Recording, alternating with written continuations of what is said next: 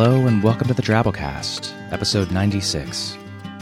The Drabblecast is a weekly flash fiction podcast magazine that brings strange stories by strange authors to strange listeners, such as yourself.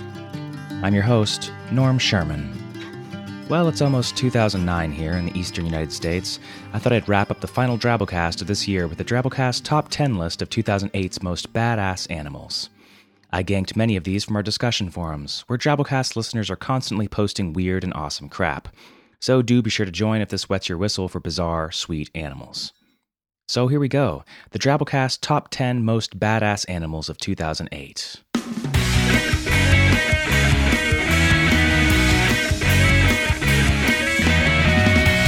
Number 10 The Komodo Dragon. This son of a bitch always finds its way into audio fiction podcasts' lists of top 10 badass animals. They grow about 10 feet long, get about 150 pounds, and could definitely take me, even if I was armed with a katana, and that's usually the standard we rate these things by around here. More often than not, rather than coming at you directly, these things drop out of the tree they were chilling out in. They bite you, wait a couple days while the deadly bacteria in their mouth kills you, then sniff you down and eat your corpse, which just makes them even more badass. On the opposite side of the size spectrum, we have number 9, the water bear. Water bears are microscopic, water dwelling, segmented animals with eight legs. They're badass because they're basically indestructible. While only 1.5 millimeters long, they can survive boiling, freezing, radiation, liquid nitrogen, the vacuum of open space, the pressure of the deepest part of our oceans multiplied by six. They can dehydrate themselves and stop their metabolism, and not eat or drink for 10 years. They thrive all over the world because, well, everything in the world is their bitch. At number 8, we have the good old tongue biter, or Cymothoa. This is a little marine isopod about as big as your thumb. It enters through a fish's gills and uses claws to attach itself at the base of the fish's tongue and survives by drinking blood from an artery. Once the tongue has been gotten completely rid of, it attaches itself as the new tongue and manipulates the fish's food and consumes the free food particles as the fish eats. Totally gross. No matter what's happening in your life right now, I mean, if you lost your job and your wife left you, you can always be grateful that you don't have a parasitic crustacean for a tongue. Moving on. Number 7. The dreaded candiru, or vampire catfish. This is a little fish that grows about 4 inches long, found mostly in South America, that's been known to swim up and become lodged in the urethras of bathers. Normally it goes up into the gills of fish to feed, but hey, at the end of a long day, when all is said and done, a urogenital canal will do just fine, thank you very much. One more reason to never go skinny dipping in the Amazon. At number 6, we have Trichobatrachus robustus, the most badass of frogs. When threatened, Robustus actually breaks its own bones in its forearm, which actually pierce its toe pads to produce claws. Straight out of X Men, not even kidding you. In Cameroon, they're roasted and eaten, Hunters use long spears and machetes to kill the frogs, apparently to avoid being hurt by the claws. They don't know what happens when the claw retracts, or even how it retracts. It doesn't appear to have a muscle to pull it back inside, so they think it may passively slide back into the toe pad when the muscle relaxes. Or maybe it just stays out permanently, rendering the frog an unstoppable carnage machine. Speaking of which, at number 5, we have the animal I am most afraid of the toe biter, or giant water bug. This is a big ass cockroach looking thing that rests at the bottom of lakes and stalks fish when it's not taking down ducks at the top of the water, or flying around above water and eating squirrels, or getting into your swimming pool and going after you. They hunt on land, water, and the air, and they have a long proboscis which they latch into you, Starship Trooper style, to digest and suck out your warm, viscous yum yum. Ugh. Moving on. To the warm and fuzzy critters at number 4 Mind Control Parasites. There are several of these little fellers out there, the most notable probably being the lancet liver fluke. The fluke spends its adult life in the liver of a cow, where it lays its eggs, which are excreted in a steaming bowel movement and eaten by snails. The snail tries to defend itself from the larval parasites by walling them off into cysts and excreting them into the grass. The second intermediate hosts are ants, which use snail slime trails as a source of moisture. The ants swallow the snail cysts loaded with hundreds of juvenile lancet flukes. There, the young flukes take control of the ant's actions by manipulating its nerves. As evening approaches and the air cools, the infested ant is drawn away from the other members of the colony and upward to the top of a blade of grass. Once there, it clamps its mandibles into the top of the blade and stays there until dawn. Afterward, it goes back to its normal activity at the ant colony. You see, if the host ant were to be subjected to the heat of the direct sun, it would die along with the parasite. So, night after night, the ant goes back to the top of a blade of grass until a grazing animal comes along and eats the blade, upon which the lancet flukes are now in a new cow to continue the cycle. Da da da da da. At number three, a creature straight out of a first person shooter game, the Magnapinna. This is a giant elbowed squid that Shell Oil scout cameras came across in the deep sea vents. They have been known to get about 25 feet long and drift along the ocean floor ominously, miles down, waiting for the stars to align so that they can reclaim their seat at R'lyeh. At number two, we have another deep sea Lovecraftian nightmare, the Siphonophore. I can't begin to tell you how freaky this thing looks. You've got to do a search for it on your own, or go to our discussion forums. This eerily fantastic creature appears to be a single large organism, but is actually a colony of numerous individual jellyfish like animals that behave and function together as a single entity. The individual units all share the same genetic material, and each perform a specialized role within the colony. Some siphonophore species can grow up to 130 feet long. The one I saw looked like a giant gelatinous Christmas tree sprouting from an unholy chandelier with four or five giant squid attached to it and a hundred jellyfish tentacles hanging down, and I'm pretty sure it was throwing up a gang sign. Old ones represent, biatch. And finally, that leads us to number one. I'm not even going to be dramatic here. This is the Drabblecast. You know it's going to be a colossal squid. These things grow 50 feet long, take on sperm whales, and have sex by stabbing their hypodermic penis needles into the skin of mommy squids. Even if I was armed with a katana, they could easily take me. So, you know, they also pass that test. So there you have it the Drabblecast Top 10 Most Badass Animals of 2008. Now, how about a 100 word story? Stories exactly 100 words are called drabbles, Send yours into drabblecast at yahoo.com. This week's drabble is called Any Day by Shane Shennen. Shane recently had a drabble appear on our show that was well received, called Ancient Apple Tree. Visit him over at yonderman.com.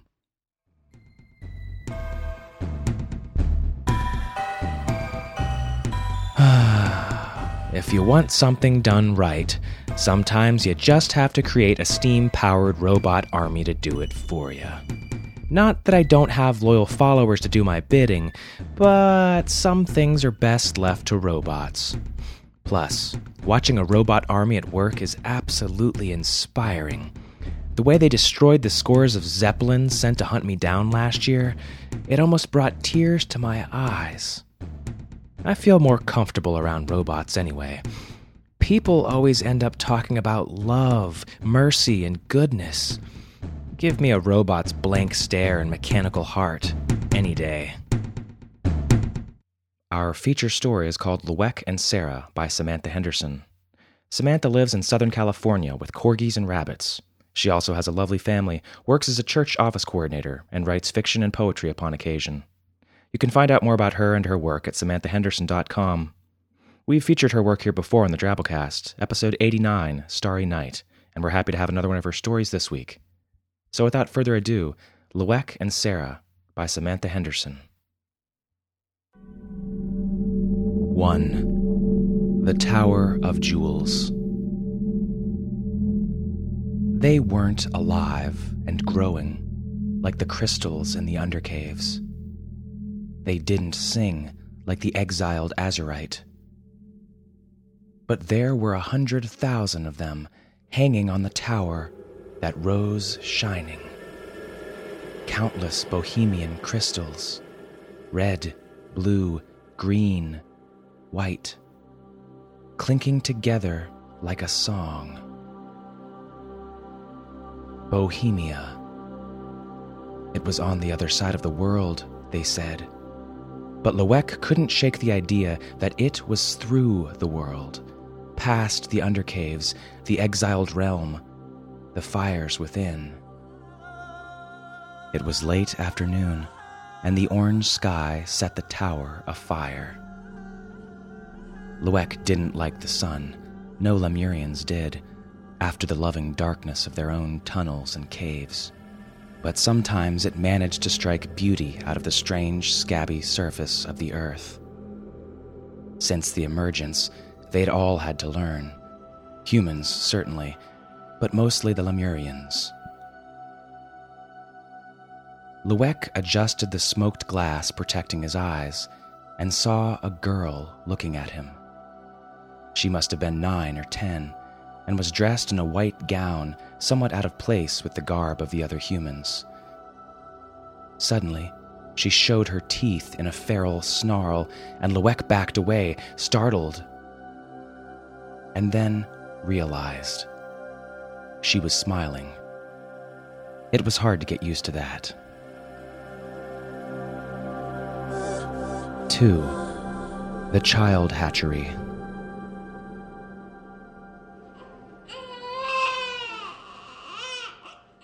That woman, said Sarah, has come to see the babies every day this week. Luec nodded, taking her word for it. The premature human infants in the incubator nauseated him. He didn't understand why so many lined up and paid money to see them.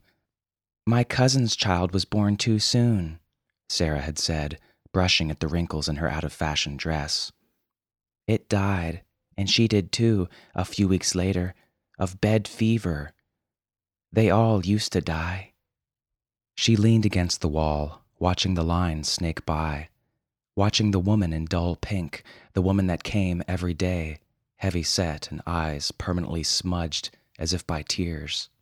I don't see how any of you live at all, Luec broke forth.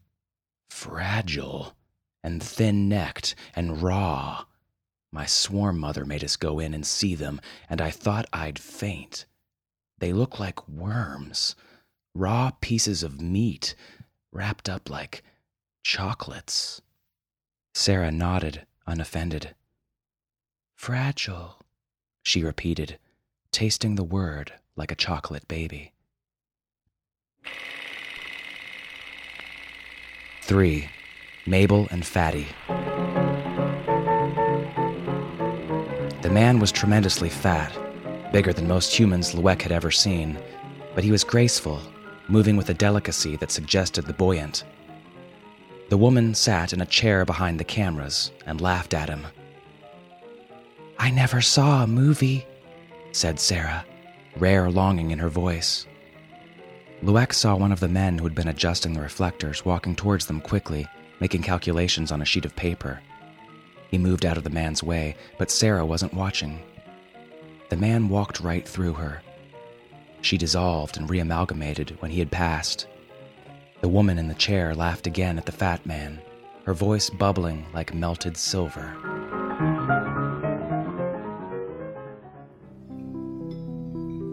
Four, the Court of Abundance.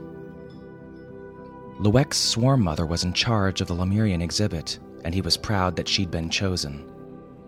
With the help of her latest maturing swarm, she'd build a replica of a home cave, a communing passage, and a crystal den. The humans were especially taken by the crystals, their movements and their random fragments of song, so dissonant to Luec's ears this close to the sun. Many looked closely and spoke politely to the swarm mother and spoke cheerfully of the future of interaction and mutual learning and the benefits of exchange to both species.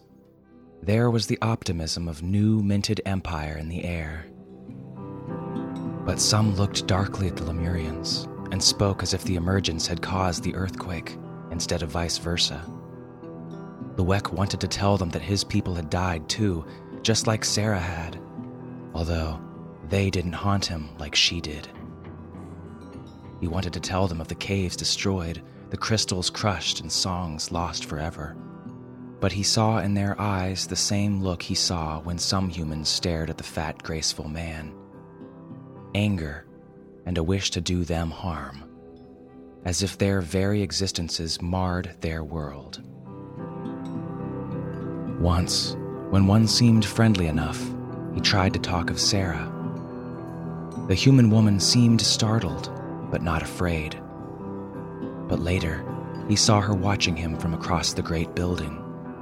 Hatred in her face.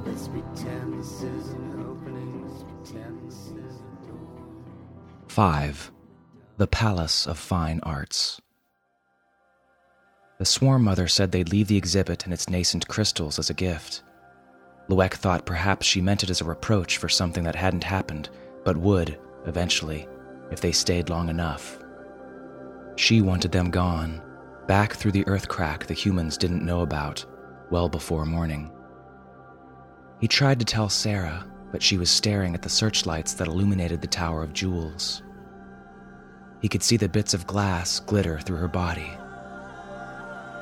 Shh, she said when he tried to tell her he was going. I'm listening to the glass. The tinkle of glass chipping itself drifted on the breeze. Luec had nothing else to offer a dead girl. He joined his swarm mates as they passed in a silent mass past the naked weeping statues of the Palace of Fine Arts. One statue was plump and clothed in dirty pink and wept out loud. The woman who went again and again to see the incubator babies. As she cried, almost silently, she watched the Lemurians pass by. Luec tried to ignore her, but the subvocal scratch of her quiet weeping followed him to the earth crack, through the surface tunnels, and down to the depths of the nethermost cave.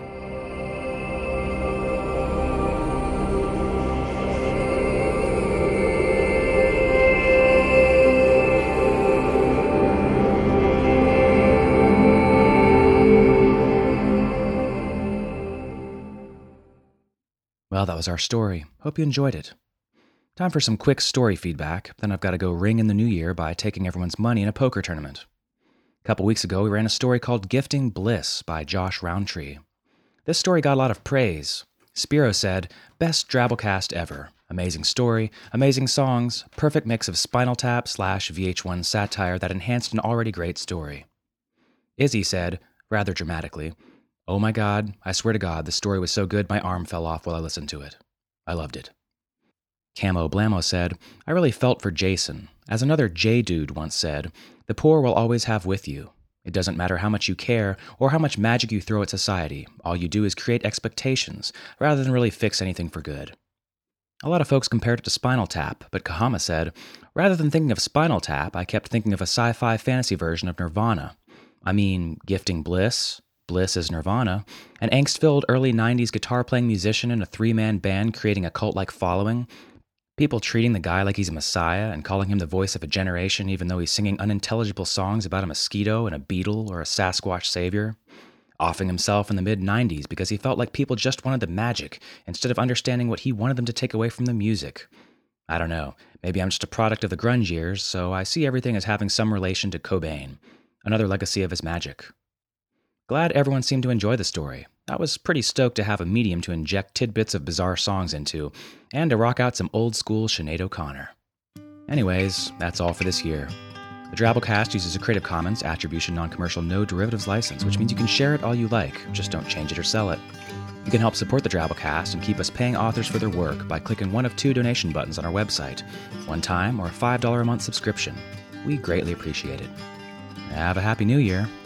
Our staff is made up of co editors Kendall Marchman, Luke Coddington, and yours truly, Norm Sherman, reminding you that sometimes you just have to create a steam powered robot army.